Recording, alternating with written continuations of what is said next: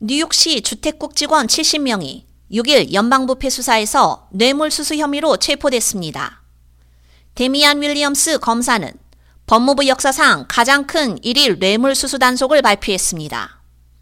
2013년부터 2023년까지 피고인들은 뉴욕 시형 아파트 계약을 체결하는 대가로 계약자로부터 현금을 받은 혐의로 기소되었습니다.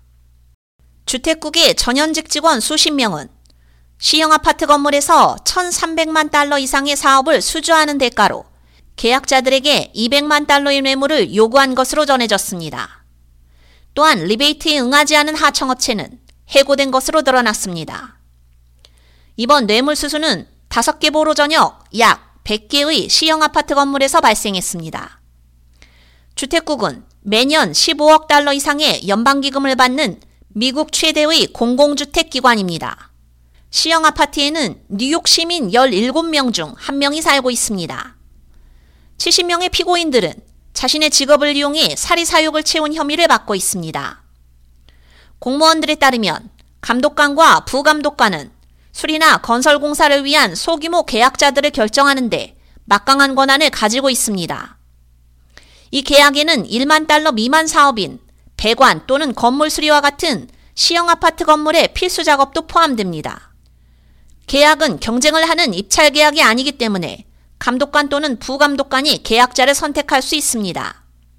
사업을 따낸 계약자가 작업을 마친 후 감독관 또는 부감독관은 주택국에서 대금을 받을 수 있도록 작업에 서명해야 하는데 수리에 서명하거나 승인해주는 대가로 현금 뇌물 형태로 자신들의 몫을 요구한 혐의를 받고 있습니다.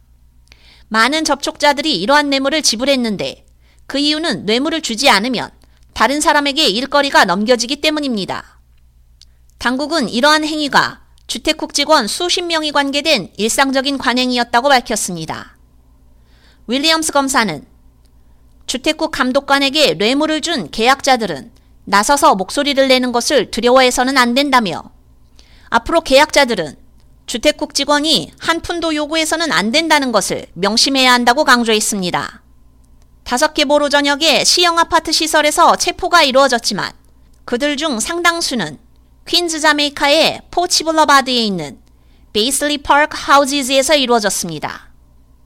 시 수사국은 사기 혐의로 인해 소규모 수리 비용이 증가하고 자금이 전용되었으며 공공주택 거주자의 신뢰가 무너졌다고 밝혔습니다. 부패 수사에는 맨해튼 시 수사국, 국토안보 수사국, 맨해튼 연방검찰청이 참여했으며 수사가 진행 중이므로 더 많은 체포가 있을 수 있다고 덧붙였습니다. K-Radio 유지연입니다.